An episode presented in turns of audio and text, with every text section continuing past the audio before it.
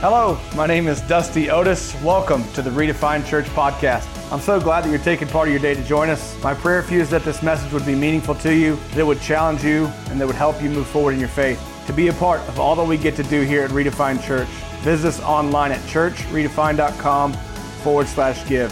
I hope you enjoyed today's message. We're in week one of a new series, a new season. Uh, not sure what this is going to be. I know that there's going to be a week two, but I can't tell you how much farther we're going to go after that. And so, talking about change, don't tune me out just yet because I'm going to go in depth to explain what this really is. We're going to be in Ephesians chapter 2 today. If you want to grab your Bibles and your notebooks, get up on the edge of your seat, find a table, find something you can write with, and uh, always make sure you got that beverage of choice. I'm drinking some coffee today. And so, Today's more of a family talk. This is the week after Easter, and so, uh, man, we were fortunate, so very uh, thrilled to see over 3,000 people engage with an online message with us last weekend through Easter Sunday, Resurrection Sunday. It was amazing. We saw engagement up over 50%.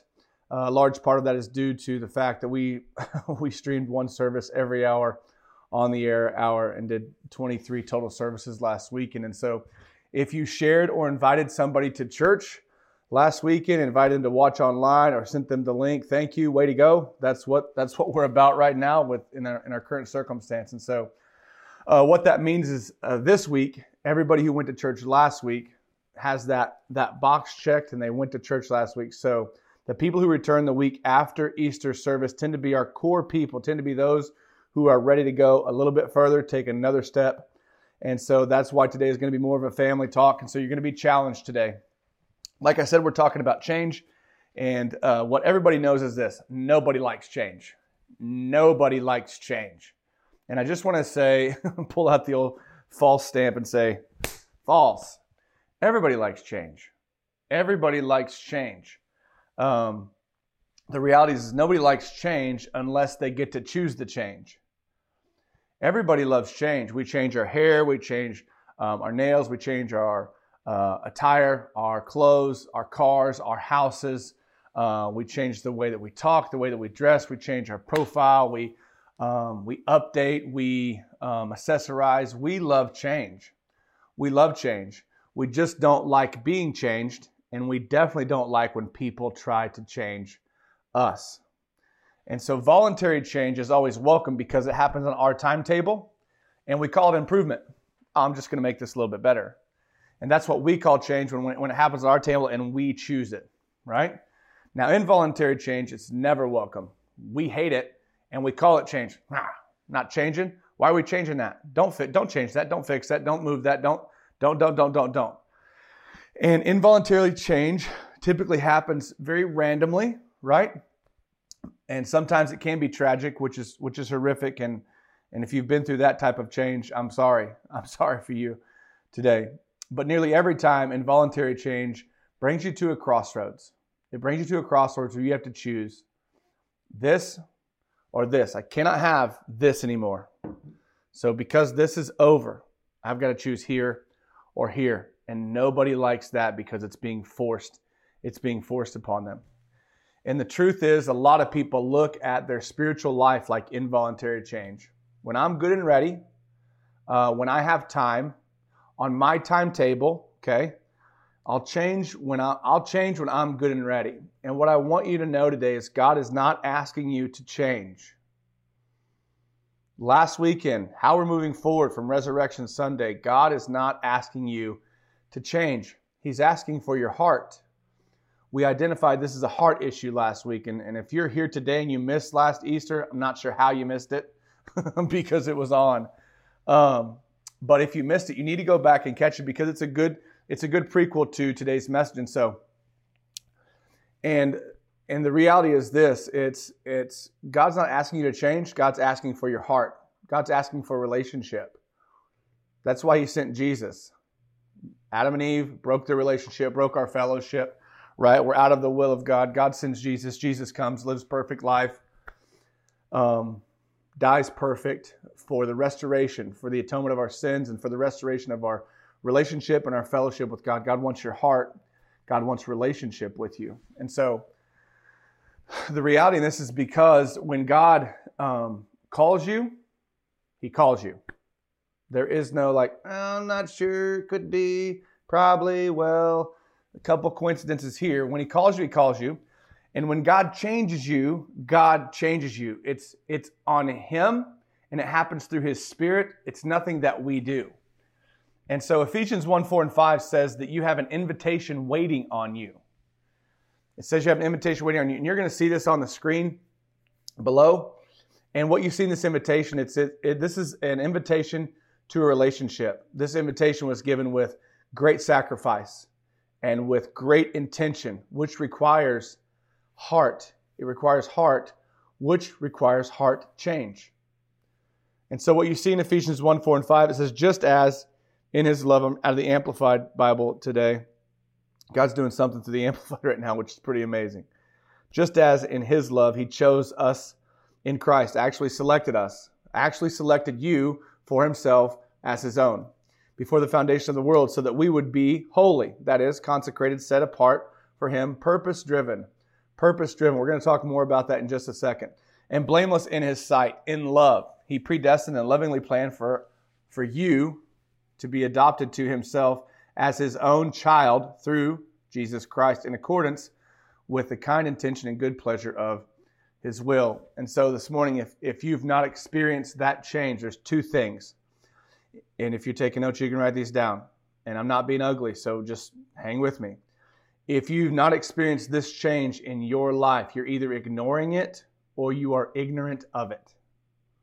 That's it. And and when I say ignorant, this is not a slam because because I'm ignorant of a lot right now. Okay, uh, still learning, still learning and we'll never have it all figured out. And so I think we all have a certain sense of ignorance, a certain level of ignorance to us. Ignorant meaning this lacking knowledge, information, or awareness about it. Lacking knowledge, information, or awareness about it. And so then, here's the deal. We all know that it's better to conceal our knowledge than to reveal our ignorance. And so, what do we do? We keep it real close to our chest. Things we don't know, we don't talk about. We're afraid to talk about. We're afraid to have a conversation about. Not sure. I'm not well versed in that. And so, uh, no, I'm not coming to that party. Not going to be at that get together. Not going to, um, not going to, can't do it. I'm busy. I have other things to do. Uh, yeah, all those things, right?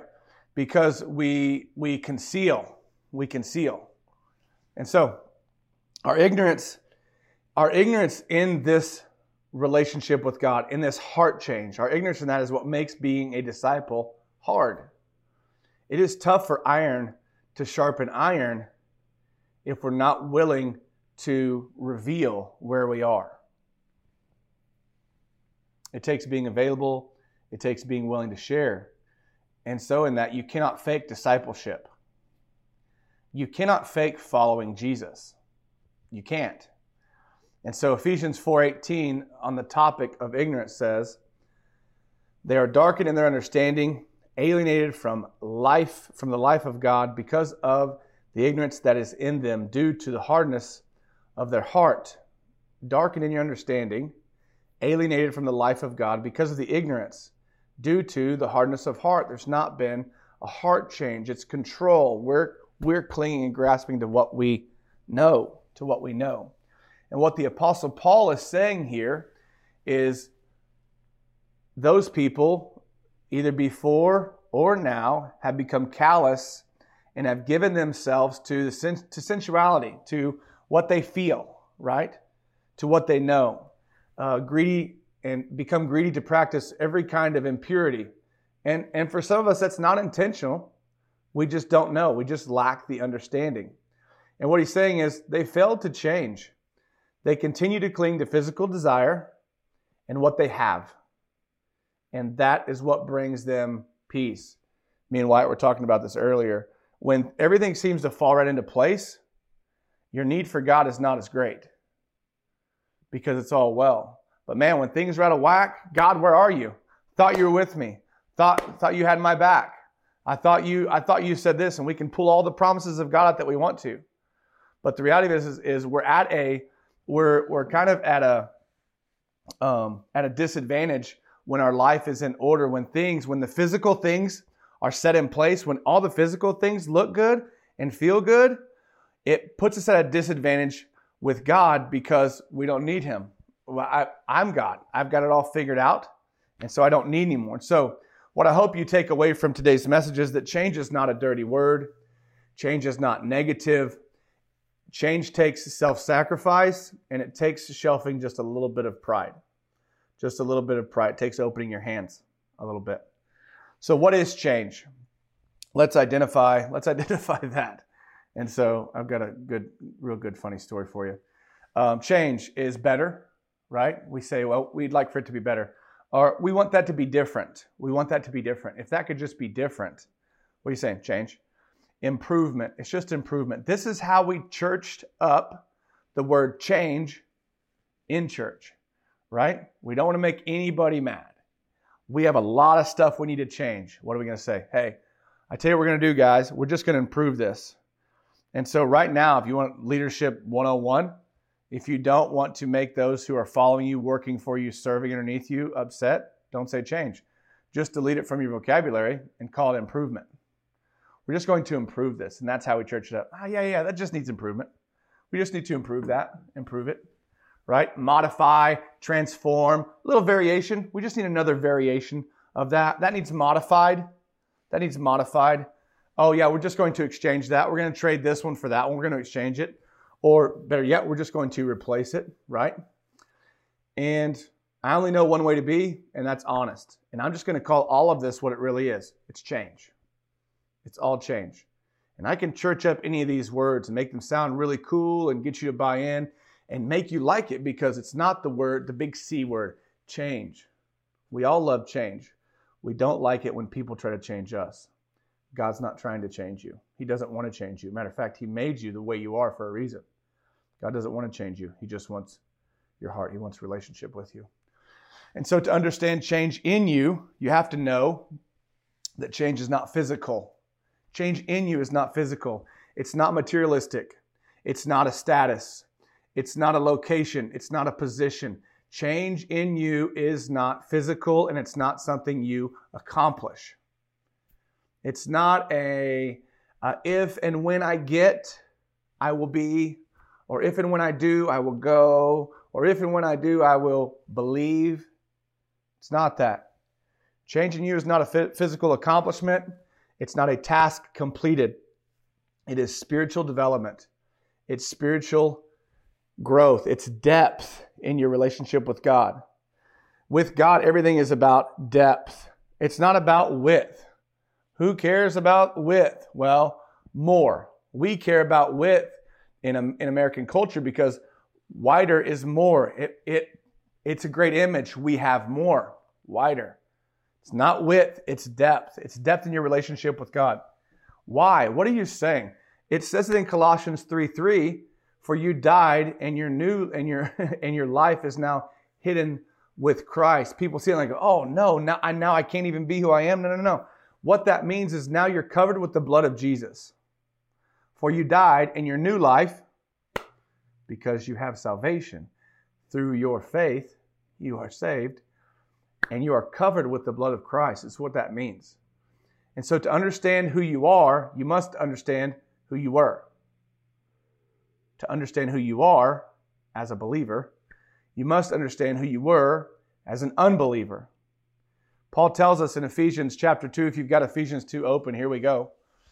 I'm in the Amplified. Among these unbelievers, we all once lived in the passions of our flesh, our behavior governed, governed by, our sinful, by our sinful self. Sinful self.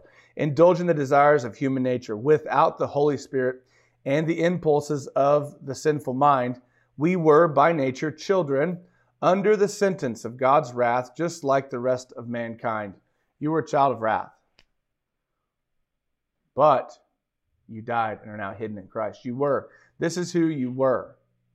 Ephesians 2 3 lays it out very plainly for you. What's he saying? He's saying when we focus on what others think of us, external appearance, image, possession, tradition, status, position when we focus on the physical. What you might have, what you have might look good. What you have might look good, but it is empty. It is fake and it is shallow. And that's our human nature. This is what Ephesians 2 3 is saying. It's the world we live in. And, so, and, and unless you're thinking clearly, you're going to become a product of the world. Unless you're connected spiritually, unless, unless you have the heart of God, unless you're seeking God's will for your life, unless you are connected to God spiritually, it's easy to get lost in this.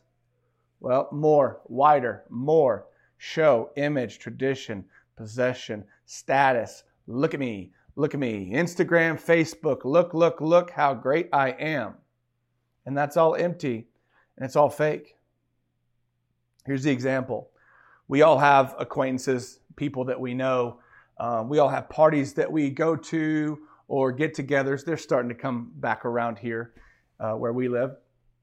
And we go to these, these functions and we see people and we talk to people and we talk about the weather and we talk about sports and we talk about what our kids are doing and we talk about government and we talk about all, we talk about everything.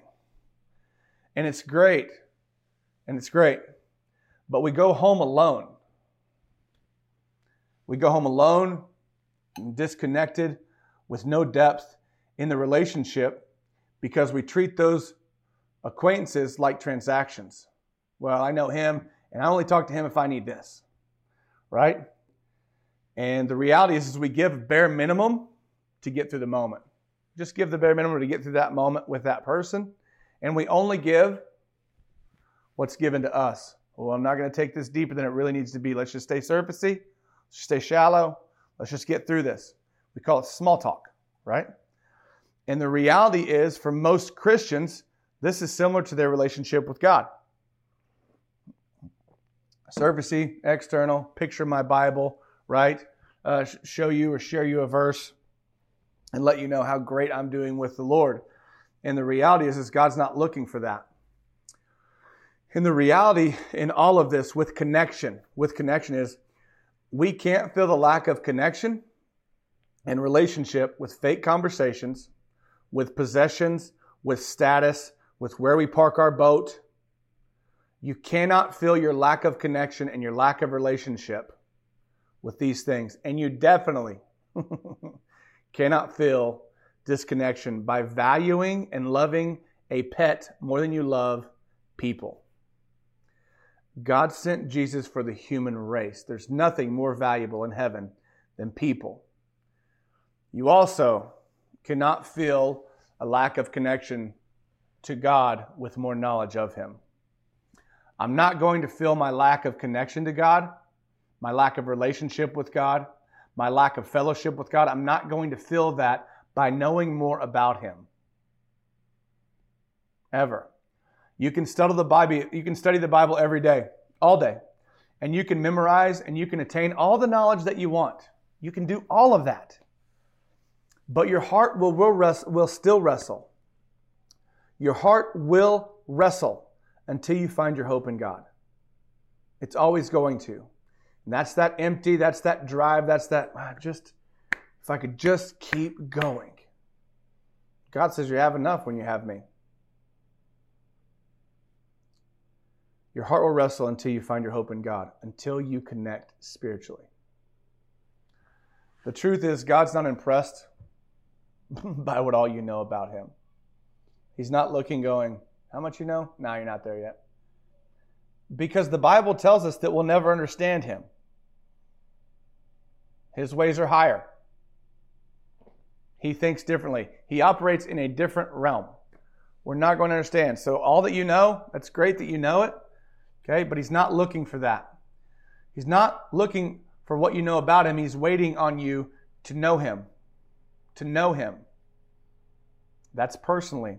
There's a big difference between your knowledge of God and knowing God. There's a big difference between your knowledge of God and your knowing God. Father, Son, Holy Spirit. When you get wrapped up in knowing, you're deceived and you think very, very differently. When you get wrapped up in knowing, doing, right? You're deceived. You think differently. You're driven by something else. You're driven by something physical. And you believe because the world we live in, in Western culture, just do. just do more. And so we get wrapped up in doing and knowing, and it deceives us. And so then we build the, we build the mountain a little bit higher, and it causes us to think differently. This is Second Thessalonians 2:10. That by unlimited seduction to evil with all the deception of wickedness for those who are perishing, for those who are perishing because they're busy doing and working to gain more knowledge, because they did not welcome the love of the truth of the gospel. So as to be saved, they were spiritually blind, not physically blind. I don't believe anybody is physically blind unless you are born that way or a medical condition, okay? Doesn't say that. They were spiritually blind. You're three parts whole spirit, soul, body. You are spirit, you have a soul, you live in a body. Love to grind physically. We love to go, go, go physically. They were spiritually blind and rejected the truth that would have saved them. This is the issue. If you're taking notes, a few questions for you today is where you are enough right now with your faith is where you are enough. What you know with your relationship to God, how you follow. Is it enough? Is that your truth or is that the truth? What's the difference between knowing what a disciple is and being a disciple? Are you okay with that? Now, it's important to know that once you accept the gift of Jesus, once heart change occurs, once heart change occurs in you, you do not start from a place of condemnation. Everything previous is where you were. Unless you don't have Christ, that's where you are. Okay? Now, it's important to know that you don't start from a place of condemnation. When you see that your life is now hidden in Christ, you are now covered by the blood. You now walk righteous. Romans 8 1 2 says, Therefore, there is no condemnation, which means no guilty verdict, no punishment for those who are in Christ Jesus, who believe in him as personal Lord and Savior. For the law of the Spirit of life, which is in Christ Jesus, which is in Jesus Christ, the law of our new beginning, uh, sorry, our new being, the law of our new being hidden in Christ, has set you free from the law of sin and death. What's he saying? Colossians 3 3. You're dead, now you're alive. Your life is hidden in me. I've covered you with the blood. You now have my spirit, right? But not only is this Romans 8 1 and 2, you also now have the Spirit of God in you because you've received the gift of salvation by asking or accepting Jesus into your heart. And that's the first step.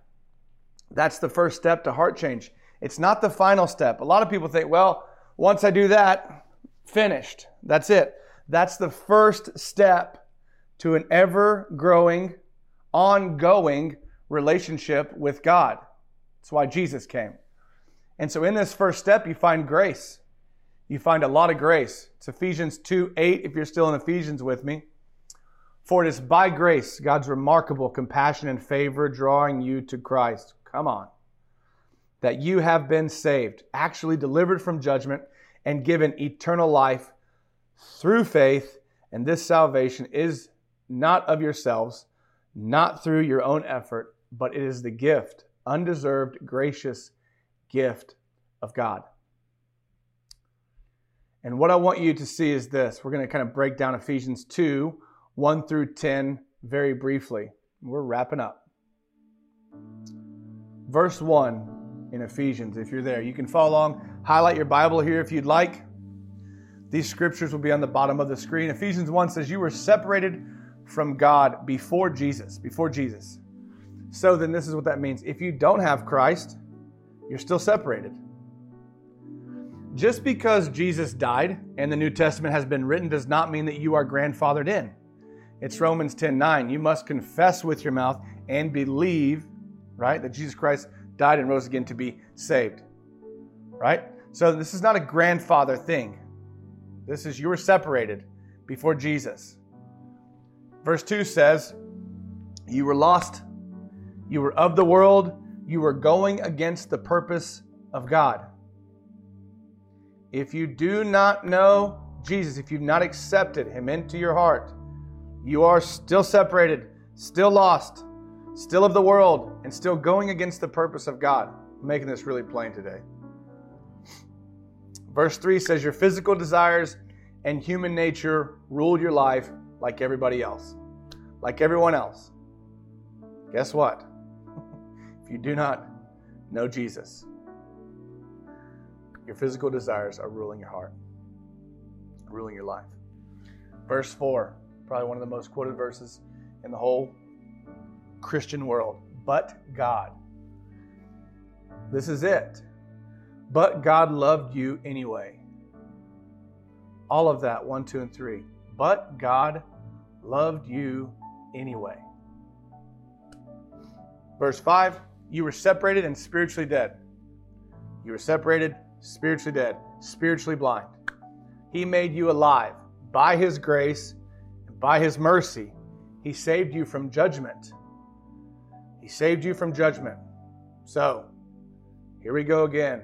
If you do not know Christ, if you've not experienced heart change, you're separated, spiritually dead, spiritually blind.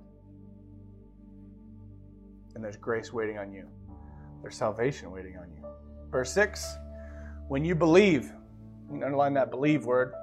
When you believe, he raises you up with him because you are in Christ. Big word there. Believe, heart change. That e- believe equals heart change. Believe. I believe. You ever said that out loud? I believe. How long has it been since you said, I believe? Verse 7 He did this for you to show you His grace and kindness and to give you redemption. Man, come on. Thank you, Lord. Right? Verse 8 It is by grace that you are saved through faith. Through faith. Not your effort, but it is undeserved.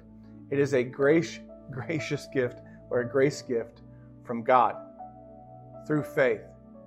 By grace through faith. Verse 9 Let's drill this home. This is not because of something you did. This is not because of your works. This is not your attempt to keep the law. This is not your attempt to perform a task, a ritual, a uh, depth in knowledge, gaining a, ribbon or some flair. This is not a result of your works or an attempt to keep the law, but only by God. For what? For what? It's verse 10. For you are his workmanship, his own master work, a work of art made in his image, created in Christ Jesus, reborn from above, spiritually transformed, renewed, ready to be used. Used, that sounds like work. That's not it. You're only used through the heart change. God made you who you are to be a light where you are. That's what it means to be used. Don't don't don't even take it that way. For good works, to be used for good works. Yes. Which God prepared for you. God prepared for you beforehand taking paths which he set so that he would so that we would walk in them so that you would walk in them living in the good life which he prepared and made ready for us it's all been laid out for us ephesians 2 1 through 10 is not written for us as a plan B. This is not our plan B when we get weary, when we get tired, when we're exhausted. It's not another option. Ephesians 2 is not another option. This is the way. This is Ephesians 2 is not a thing that we do or jump into when we're tired of doing it our way. Well, I'm just I'm sick of this. I had a mail guy tell me uh, just over a year ago, man, I'm, I'm actually, it's so bad I'm looking at going to church. Like that's not, that's not what Ephesians 2 is meant to be. This is not the other option. This is the, this is the way, right? And so, and the reality in this, and, and I sit in my seat, so it's really easy for me to ask this question.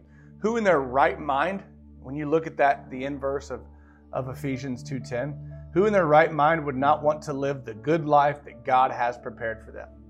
Who? we turn that down to live the good life that we strive and work and stress so hard for? When God said, I've prepared it all for you. I prepared it all for you. So then you've got to get in the right frame of mind. And when you are stuck on the physical and the knowing, it's difficult because it causes you to slow down. And many of us see slowing down as a waste of time.